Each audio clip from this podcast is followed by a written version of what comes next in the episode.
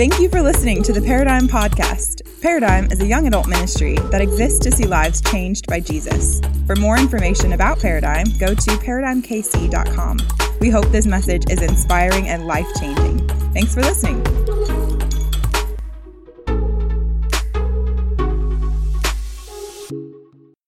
Copy of God's Word, won't you find the book of 1 Corinthians, chapter 13, is where we're going to be at tonight. If you are new to the Bible, there are actually two letters called Corinthians, and there's going to be a letter, uh, or there's going to be a number one, and you'll find 1 Corinthians, chapter 13, in the back half of your Bible.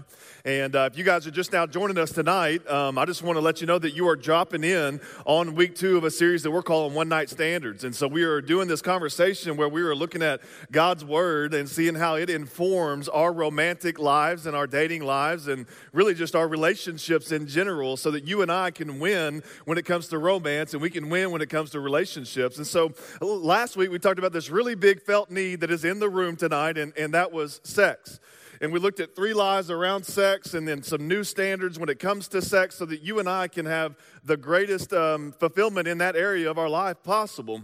And tonight we're going to continue that conversation. But before we get there, I don't know if there are any Mario Kart people in the house. Mario? Yes, all right.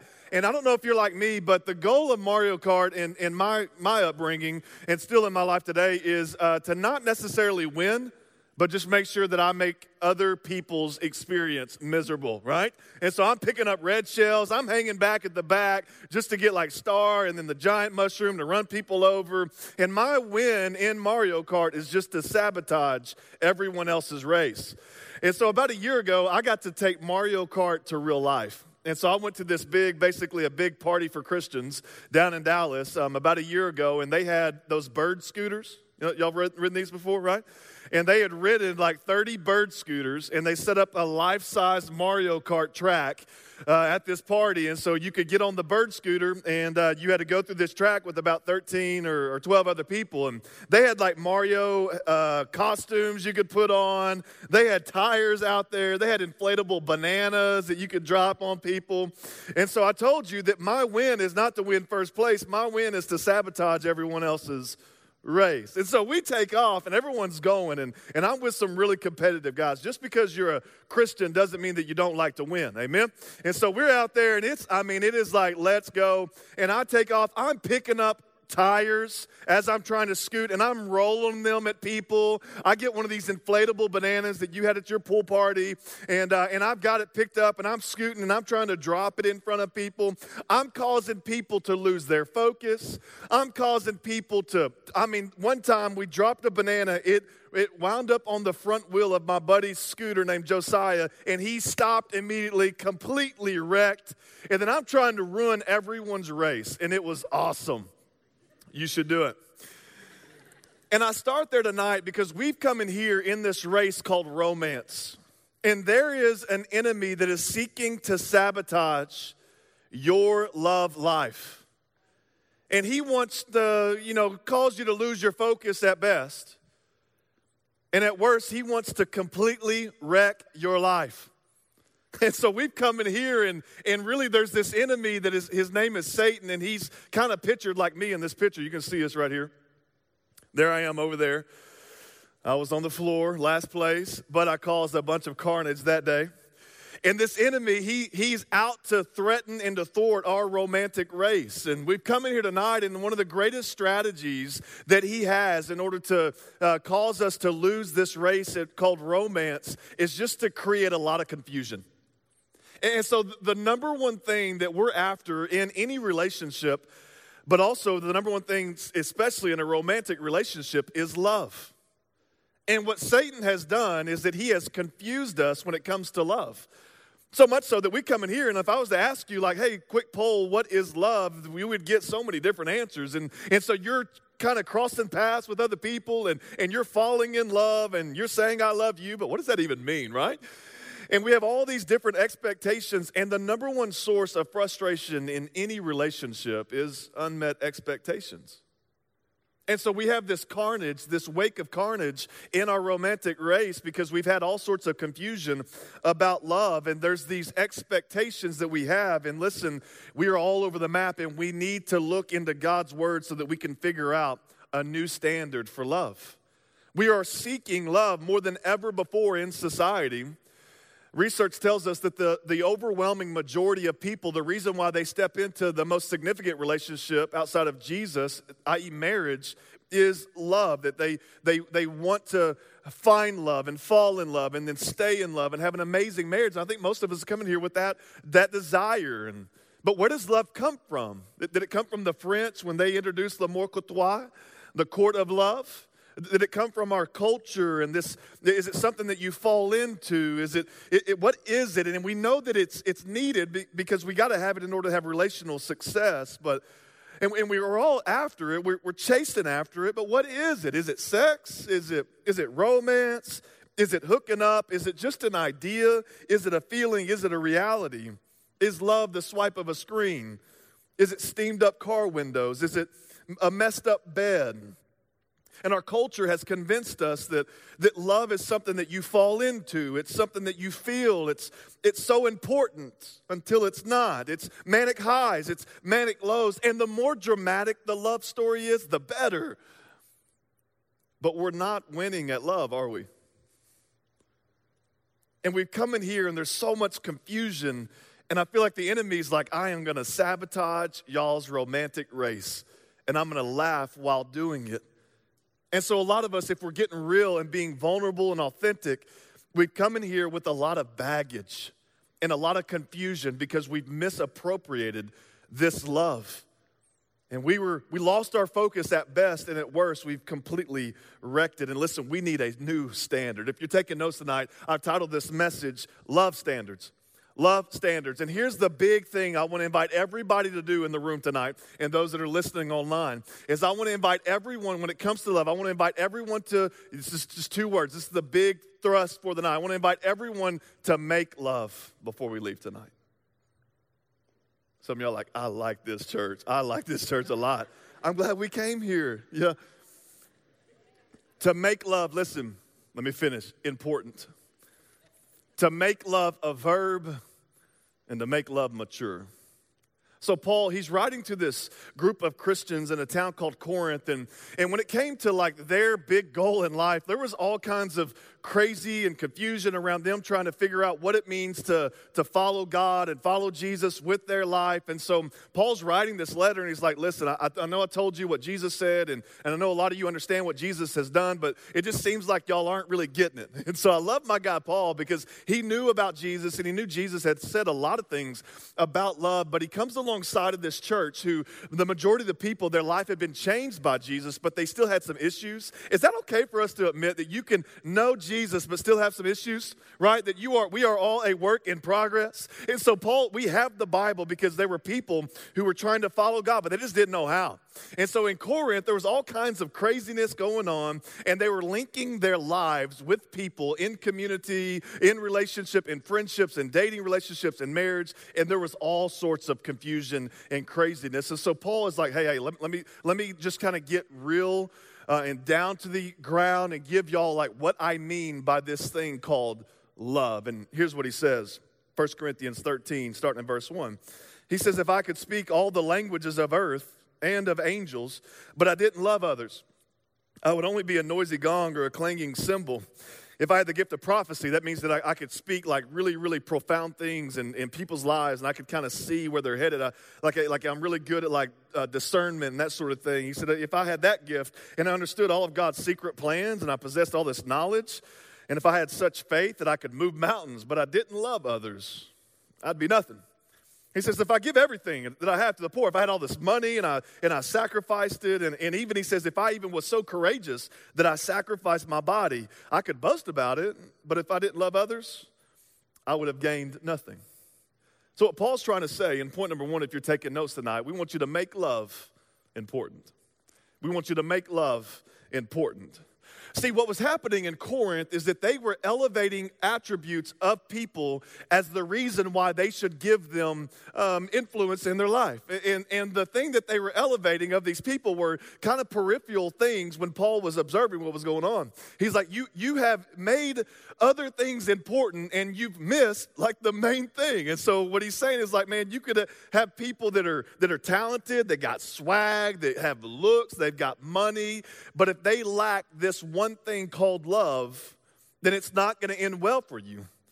And so, what's happening in this church, these aren't really even romantic relationships. These are just relationships. He's like, if you do life with people that have all of this talent, but they lack love, it's not going to end well for you, and you're going to leave broken, burnt, and frustrated.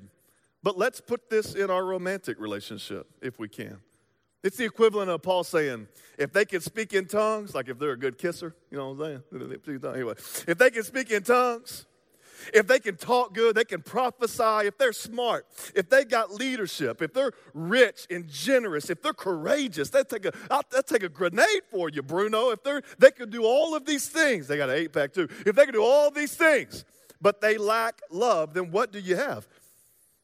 If you don't have love in a relationship, but you have all of these other things that you've made the most important things, then what do you have? Passion?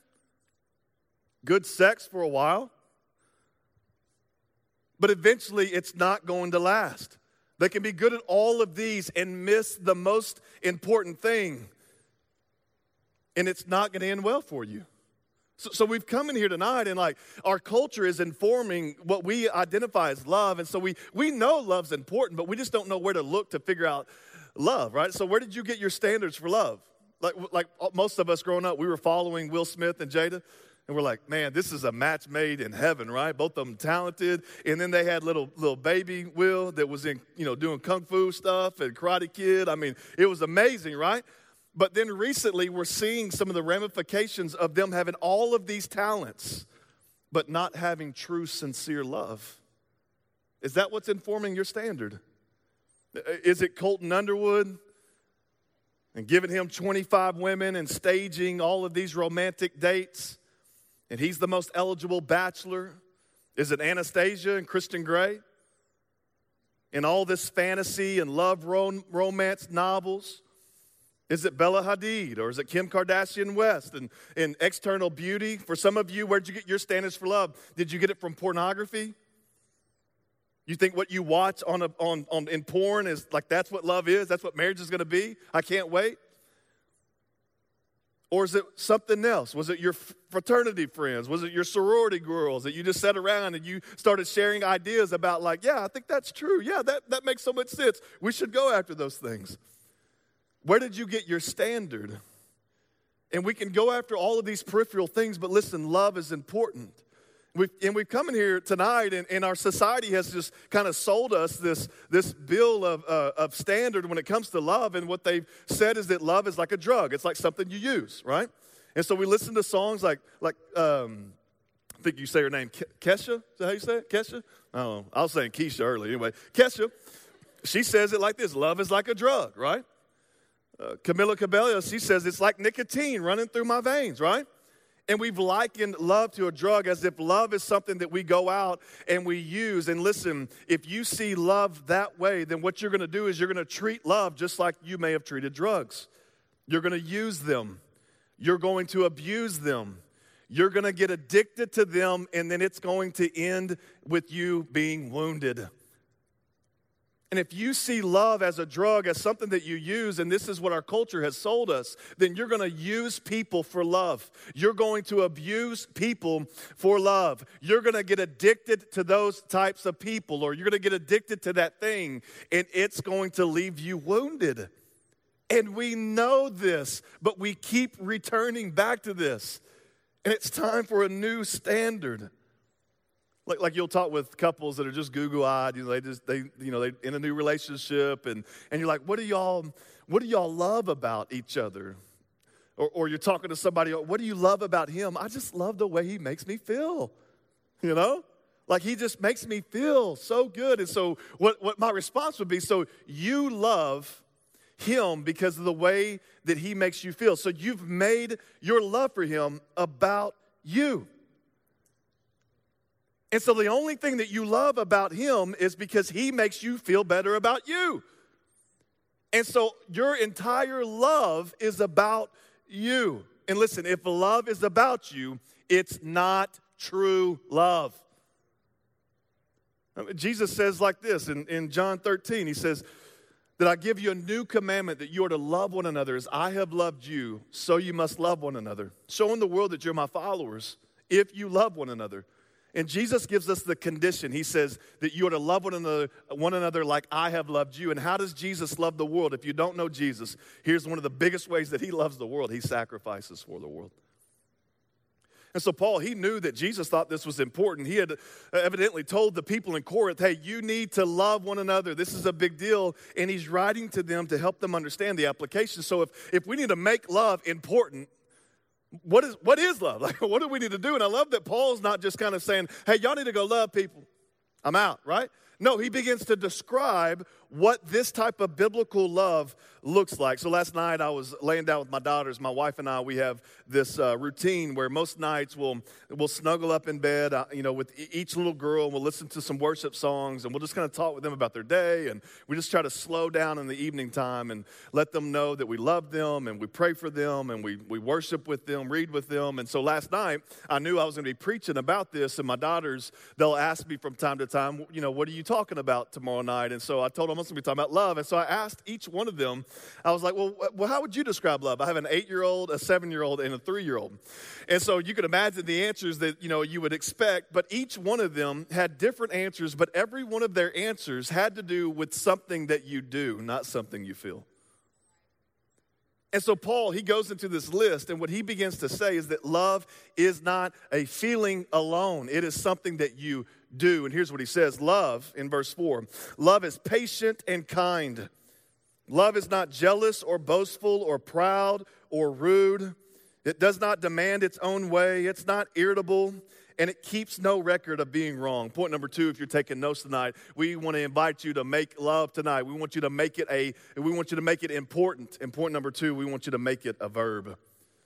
So some of y'all, like you, you have a profile, you know, like an online dating site or something like this, and maybe you haven't been as bold to put this out there, but I know a lot of you have thought about putting this on your profile, like, you know, I'm at what such and such, and the description is I'm a good lover. I'm a good lover. What does that even mean? And listen, if you claim to be a good lover, but you're not good at these things, you're not a good lover. You may be good for a short time, but then you're done. This is what we need to be good at. If you want to be a good lover, you need to grow and be good at these things. We need a new standard paradigm so that we can build relationships that last. And so we need to make this our aim because there's an enemy that is seeking to sabotage our romantic race in life. And he's wanting us to lose our focus and create all sorts of confusion. But the word of God that is timeless, that is, that is ageless, that speaks into every generation is going to remind us of the definition of love. And we look at a list like this and we're like, man, I don't know if I'm good at all those things, but I want to be, a lot of you. And I, and I would just challenge you when you look at a list like this, I want you to think like, which of these things would you be willing to cross off the list? Like, don't you want somebody right now to be looking at a list like this and, and, and be aspiring to walk in those things that maybe in, in six months or a year that you could meet and be like, oh, you're trying to be good at the things that I'm trying to be good at so that we can be on the same page when it comes to love. And listen, these attributes, these are the standard. And so if you're here tonight and you're trying to follow Jesus, but you're in a significant relationship, i.e., you're dating somebody that is not seeking to be good at these things, you need to break up. You can text them right now. You shouldn't really text to break up with somebody, but you can go ahead and text them right now. All right? I'll give you permission.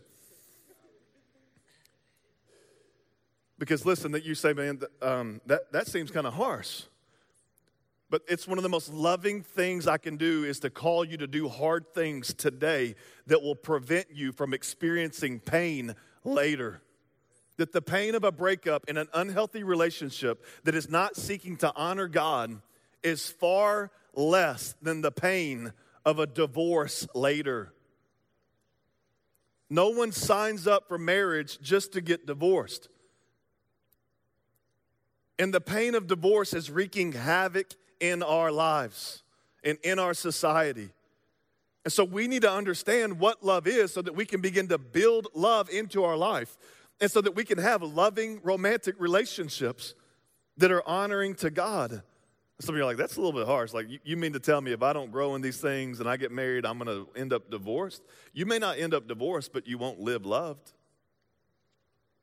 And the only thing worse than being single and alone and unloved is being married and alone and unloved. This isn't the dress rehearsal in your 20s and 30s. This is real talk, real time. And relationships matter. That's why we need some standards. So we don't keep going back to the same cycles of heartache while the enemy laughs as he's dropping bananas in front of our wheels, right? And so, Paul, he says that this is the standard for love. So let's break this down real quick. He says love is patient. Now, here's a good definition of patience patience is a decision for you to move at another person's pace. It's I'm going to slow my roll while I come alongside of you and move at your pace. I'm going to wait on you. Now, the opposite of patience is impatience, right? And impatience is typically not a decision, it's usually a response to the fact that someone is not moving at your pace. Y'all remember the drive over here tonight? You was on 470 on 71 and somebody was in the left lane. Right? Can we just pause and talk to the people in the left lane that are texting and driving and going the speed limit instead of five over?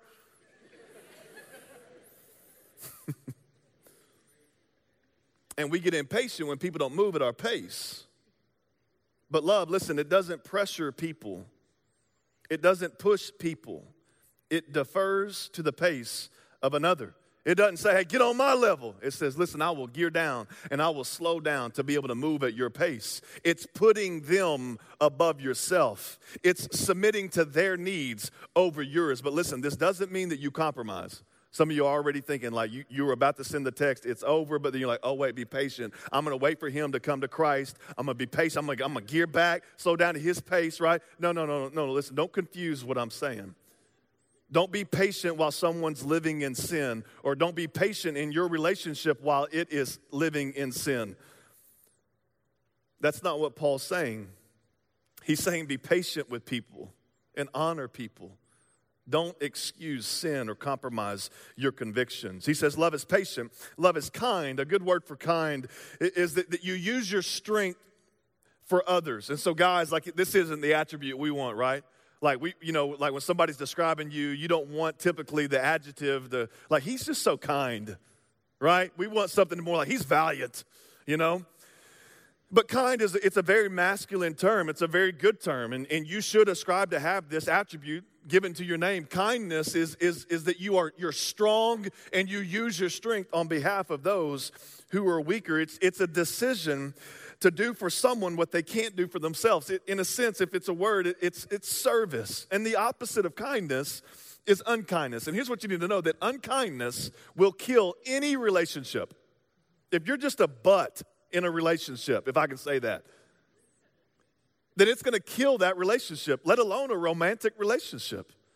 And if you want to be unkind, it's going to be it's, it's going to be the end of that relationship. So you need to pay attention to somebody that you're in, in relationship with. If you have a significant other or you're observing people that maybe you would like to pursue, you need to see how they treat people who, who are potentially weaker than them. How do they treat children? How do they treat people with special needs? How do they treat people who, who are struggling? And are they kind? How do they treat people that are weaker? And so here's what you'll see is that oftentimes we'll get around somebody that's struggling with something and we'll make fun of them. You'll hear sarcastic jabs. You'll, you'll see that person not be kind, and you think, well, he would never or she would never do that to me. But listen, if you are in a relationship long enough with somebody, they will observe your weaknesses. And if they have been unkind to somebody else in their weaknesses, when they observe your weaknesses, they will be unkind to you as well. In love, it's kind. Love, also, what Paul says is that it's not jealous, it's not boastful, it's not proud or rude. It, this is quite the combo. That when, when people are jealous, boastful, proud, and rude, what they are showing is that they are deeply insecure. And these things play themselves out in relationships in petty ways, in ugly ways, and in destructive ways. And so if you notice that, that a guy is boastful and he's arrogant and he's rude and he's jealous, what he's showing is, I'm insecure. And ladies, listen, there is nothing more dangerous to the heart of a woman than an insecure man. That he will use you and abuse you because deep down inside, he needs validation that only God can give him, and you can't ever be enough for him. And so you won't measure up. And so if you somehow feel important because you make him feel important, that is not going to last. And guys, listen, there is nothing that is more codependent than an insecure woman. And she'll be, Where are you at? Who's you sitting next to? What's going on, right? She'll be rude. Oh my gosh, you didn't even talk with me. You left me at the party. I went to the bathroom, right? Right? You know, what I mean, it's like, come on. and she will be clingy because she needs you to give her validation. And you'll never be enough. And so Paul, he says that love, it's, it's not these things. In fact, the opposite of these things is that love is honorable. Love is that you you treat this person as if you are grateful to be with them. I want you to imagine like the like your biggest the person that that you would just love to hang out with. You know, maybe it's like a football player, maybe it's a singer, I don't know, somebody. And you're like, "Man, they're coming over for dinner." What you would do is that you would give them honor. Like you would if they showed up 3 minutes late, you wouldn't be like, "Denzel, I can't believe you're 3 minutes late," right? Patrick Mahomes, I can't believe 5 minutes late. Really? No, you, hey, it's no big deal. We're so glad you're here. Come sit down. Can I have your autograph? You know, you would, and listen, you would give them the best version of yourself because you were putting honor upon them. And so, guys, like if you if you want to treat a woman the way that she deserves to be treated, learn some basic rules of being a gentle man. Open up her door. When you say you're going to be there, be there at this time. Go introduce yourself to her roommates or her, uh, if, if she's at with her parents, go talk with her parents, whatever it is. Walk on the outside of the road. Pull her chair out for her before you sit down at the table. Speak kind to her and honor one another. This is what love is. We need a new standard. It goes on, and Paul says this that love does not demand its own way. You know, it, it goes into a relationship and it doesn't go in the relationship like this I'm going to get mine. I'm a savage girl. I'm going to get mine, right? I'm bougie and ra- no, no, it's not going into that, okay? It's saying I'm going into this relationship to put the other above myself. And somebody like, man, that seems vulnerable. I've done that before and it didn't end well for me. Well, you didn't deserve to be with that person. And if you want to be loving, if you want to have love the way God says you are to have love, it does not demand its own way. And so here's what you need to do like, you need to, early on in a relationship, you need to seek the welfare of that person. And here's what you need to do if you give and give, and, and then they don't reciprocate that type of love, you need to run, all right? If you're asking questions and, and where do you want to go to eat? And they're like, well, I want to go here. And you're like, okay, and the next time you, where do you want to go eat? They never ask where you want to go eat. They never ask, what sort of things are you interested in? And it's one sided. You need to get out of that relationship. That, that, that, that the essence of love is sacrifice, it's putting the other person's needs above my own. Jesus said this in John 15 that greater love is no man than this, that he laid down his life for his friends, and you are my friends. That if you are in a relationship and it's not marked by sacrifice, Listen, it's not love. That sacrifice isn't some attribute that maybe I'll arrive to someday, but it is the essence of love. And if you're being disrespected and dishonored, listen, my heart goes out to you. If you're being abused, let us know tonight. That's a whole different category.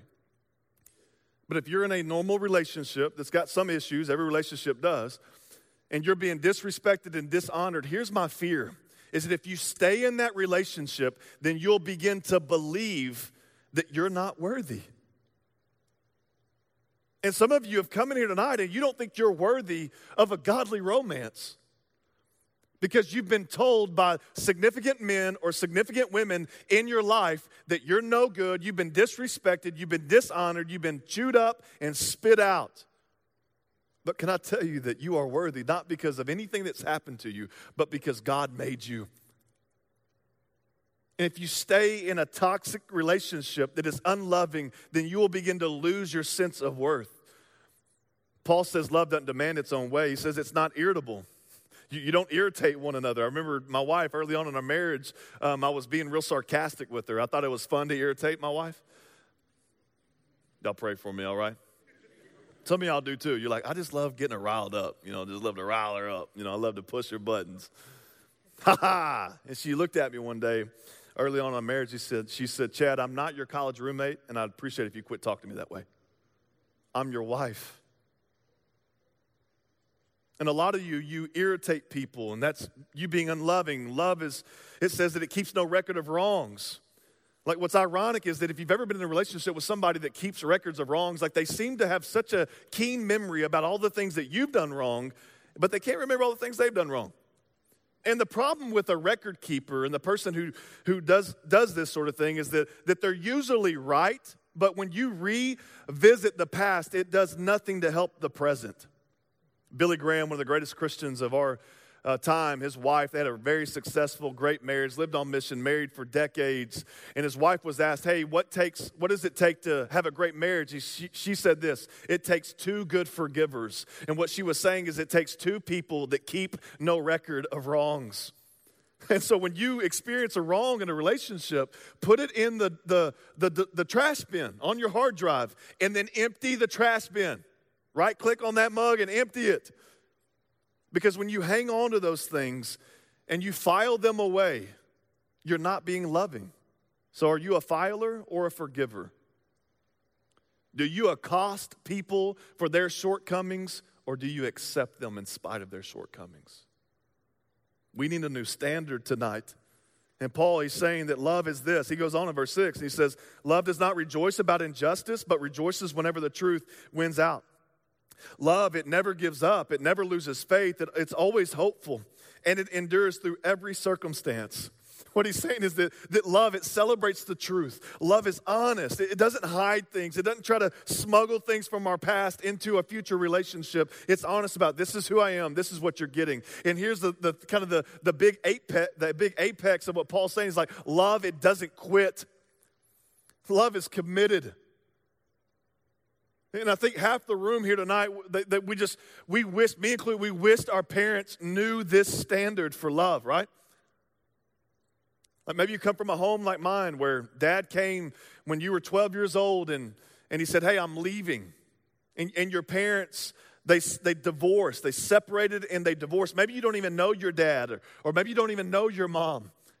And when it comes to your definition of love, you were just brought up in an environment where it was like, I got to get mine. It's a dog eat dog world. And love, that's a great idea, but I don't even know what it looks like.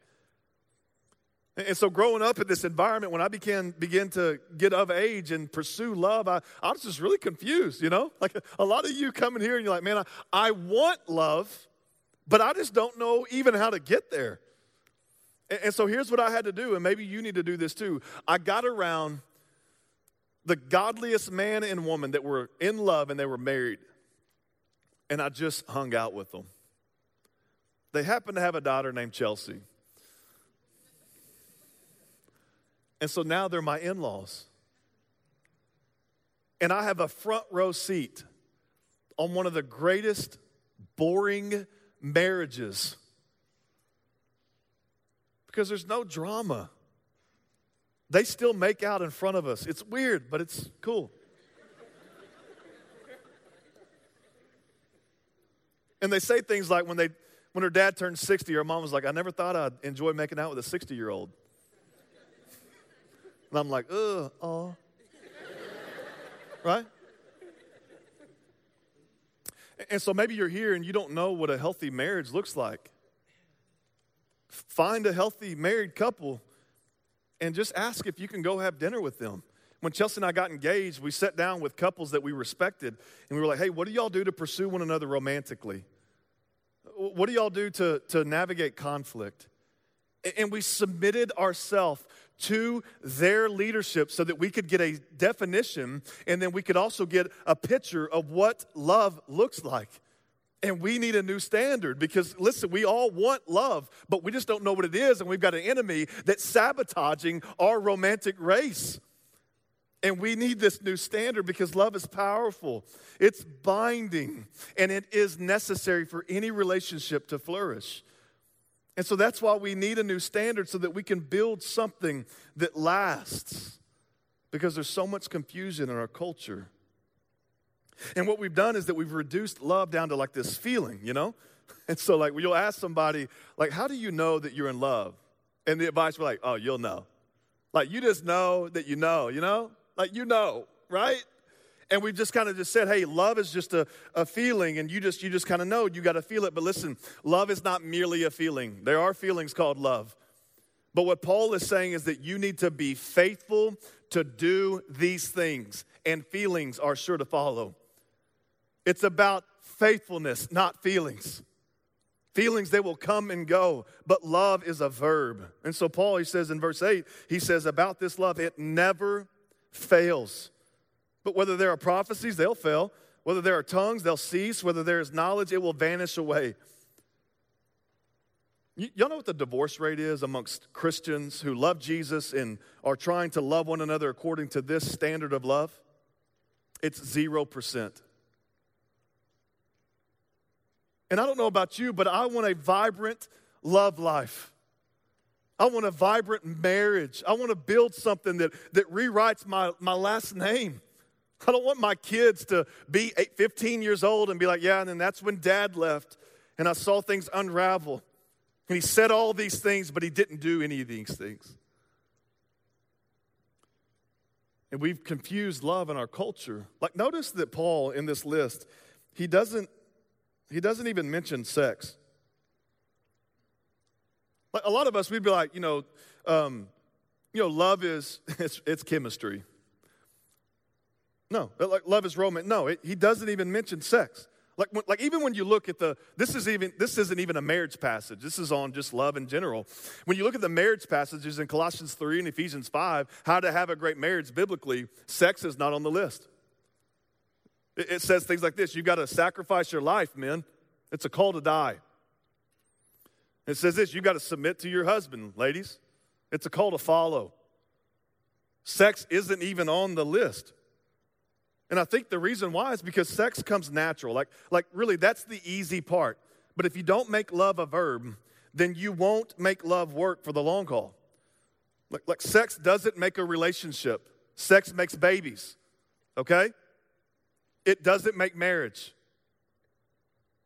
The greatest sex is found in marriages that commit to make love important and to make love a verb. We need a new standard so that we can measure success in our romance. It's not about chemistry, it's about patience and kindness and humility and forgiveness. And listen, you don't have to be in a dating relationship or married to begin to grow these things. Like, again, Paul, he's writing to a group of Christians. This isn't like Paul at some marriage conference, all right? This is a lesson about love. Hey, so he's writing to people that are single, people that are married, people that have been widowed, people that have been divorced. He's writing to a group of people, and he's saying that as the body of Christ, if you want to follow Jesus, you love people this way. So some of you are thinking, like, okay, if this is the standard and this is what I need to be working on in my own life, how do I begin to build these things? Well, here's the number one thing that everyone can do tonight. You don't have to go get a date tonight to, in order to start building these things. Get in community. What I mean by that is you need to come to know Christ and then you need to get into close relationships with other dysfunctional people just like you that are going to be hard to love because you can't be patient when you're just by yourself all day. Like, I'm just so patient with me. Yeah, I know. I'm just so kind with me. I got it. I just seek the best for me. Ah, okay. You need to get around some other people where you meet with them regularly and you learn how to speak truth and love. You learn how to slow down to their pace. You learn how to be kind when it's not easy. And you learn how to build these muscles so that you can become the man or the woman that that God has created you to become. And when you look at a list like this, it's like, man, this is not going to be easy. And none of these things are easy, they're just better. This new standard is not easy, it's better. And if you want to keep loving the way that you have been loving for the last 25 years, where's that going to take you in the next 25? There may be a reason why you've had dysfunctional relationships up until this point in your life. You're the common denominator. And we need a new standard. And we need to be willing to try a new paradigm. It's not easy, but it's better. Paul, he finishes in this verse and he says this When I was a child, I spoke as a child, I understood as a child, I thought as a child. But when I became a man, listen, I put away childish things. Point number three, if you're taking notes, I've invited you tonight to make love. We want to make love tonight, but we want to make love important. We want to make love a verb. And then, third and finally, we want to make love mature. It's time to grow up. It's time to put childish things behind us. But, but this is so hard because we learned our standard of love, most of us, from Disney. And, and, Disney sold us this kind of apocalyptic romantic idea. And here's what I mean by that is that, that there's this person out there, all right?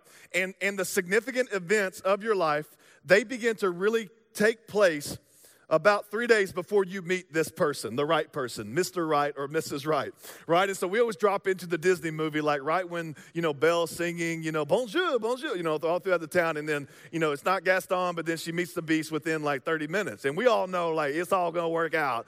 But then they don't know yet. Like, she's scared, but they don't know. And, but we know, you know.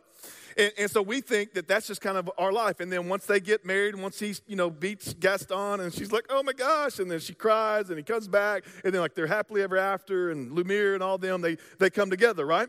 And it's all good. And, and then, then the movie ends. And so we think that, that in our life, we're just going to kind of fumble through life. And, and then one day, we're going to meet Mr. or Mrs. Right and then and then we're going to fall in love and then we're going to live happily ever after it's apocalyptic romance and we think that the right person is going to fix everything about our life and so you've come in, you've come in here tonight. A lot of us have come in here and we think, okay, I've just got to, I've got to focus on who is she, who is he, and we pray, Lord Jesus, if you could help me meet Mrs. Right or Mr. Right. And we'll look at a list like this and we're like, God, I want this, I want them to be patient and kind and will confuse the application of tonight's message, thinking that this is just about us finding some mythical person out there, like it's a unicorn that we've got to go figure out and find. But the application of tonight's message is to grow up and to understand that's not how it works. And when you read a list like this, yes, aim your sights at that type of person, but become that type of person. That's the application that you don't hold somebody to an expectation that you're not seeking to embody yourself. That's what a child does. It's time to be a man, and it's time to be a, a woman, not a girl and not a boy. See, I think our bodies matured, but our standards didn't. And we need to grow up.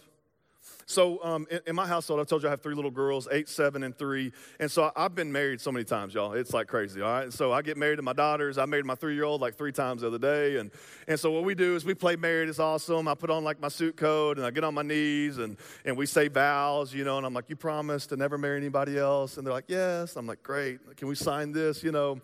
And um, anyway, we pretend and we play to be married, and, and it's cute. Like, y'all seen kids do this before, and it's so cute when they play married and they, they play wedding and dress up and all that stuff. Like, it's cute when you look at kids and they're playing married, but it's not cute when you look at young adults and they're playing married.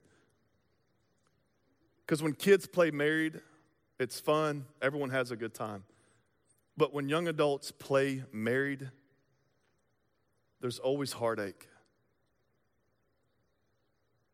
And when we treat relationships like they're a game, people get hurt. Love gets confused. And the enemy laughs as he sabotages our race. See, promises and a party don't make marriage. It's easy to say, I do. But just because you say, I do, doesn't mean that you can. And I think sometimes we come in here and we, we hear a message like this and we think, okay, I've got the idea, therefore I have arrived. And listen, it is childish to think that you can just have this type of love without any sort of work. Like, like you're not going to stumble into a vibrant, loving relationship. It's going to take some work. So, so I was talking with a, a young adult this week, and, and he's like, Man, I just want a date. I just like, I mean, God has just aroused dating and marriage. I want, I want to, I want to date somebody. I, I want to get married. I want to be a husband, and then I want to be a father. And, and I just told him, I was like, man, this is a great thing. And so I, I was talking life with him, and, and then I, I just said, well, let's think about it this way. Um, I've got three daughters, and imagine this be kind of weird, like we don't do this in our culture, but imagine that I was sitting down with you and I was interviewing you because I was considering giving you one of my daughters to date and marry.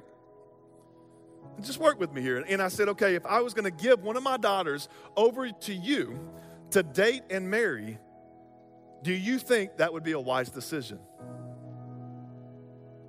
He kind of looked at me and as, as if I just thumped him in the forehead. Like, I never thought of it that way. Like, your daughter? I'm like, yeah, my daughter. You know, I love her. You think I should just turn her over to you? And I said, See, if you're going to be responsible enough to be entrusted with one of my daughters, there's two big questions that I need you to answer. The first question is this Who are you? Who are you? And I wonder, maybe you come in here tonight, I just asked that question Who are you? You want to be entrusted with my daughter? Or if I had a son, ladies, you want to be entrusted with my son? Who are you? I think some of us have come in here tonight and we are so desperate for love because we don't understand how much we are really loved in Christ.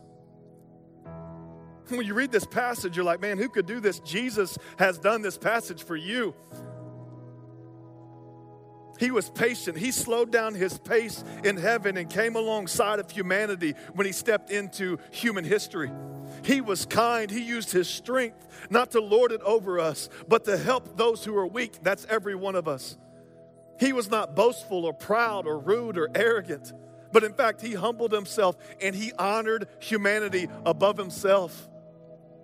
He wasn't easily irritated. He's not frustrated at you, even though we've come in here as a band of rebels. He's not looking at us like, oh, I can't believe you would do that. Who are you to come here? No, He loves you. And maybe most importantly, He keeps no record of wrong. That He paid the bill for your sin. And you will never fully understand the answer to the question, Who are you? Until you fully understand that Jesus loves you. And so you'll seek fulfillment in all sorts of things. So, who are you? And so I looked at this young adult and I was like, You need to answer that question. Who are you? And he'd come to the conclusion where he's like, Man, I'm a follower of Jesus. He set me free from my sin. I've, I began to, to, to trust him for salvation and follow him. And I said, The second question, if, you, if I was going to give you one of my daughters, the second question I would need to know the answer to is, Where are you going? Who are you and where are you going? Because if you don't know where you're going, why would I entrust you, somebody, so that you could just lead them into the confusion and the chaos that you ain't even figured out yet? And so maybe you've come in here tonight and you're seeking a significant relationship. You need to answer those two questions Who are you?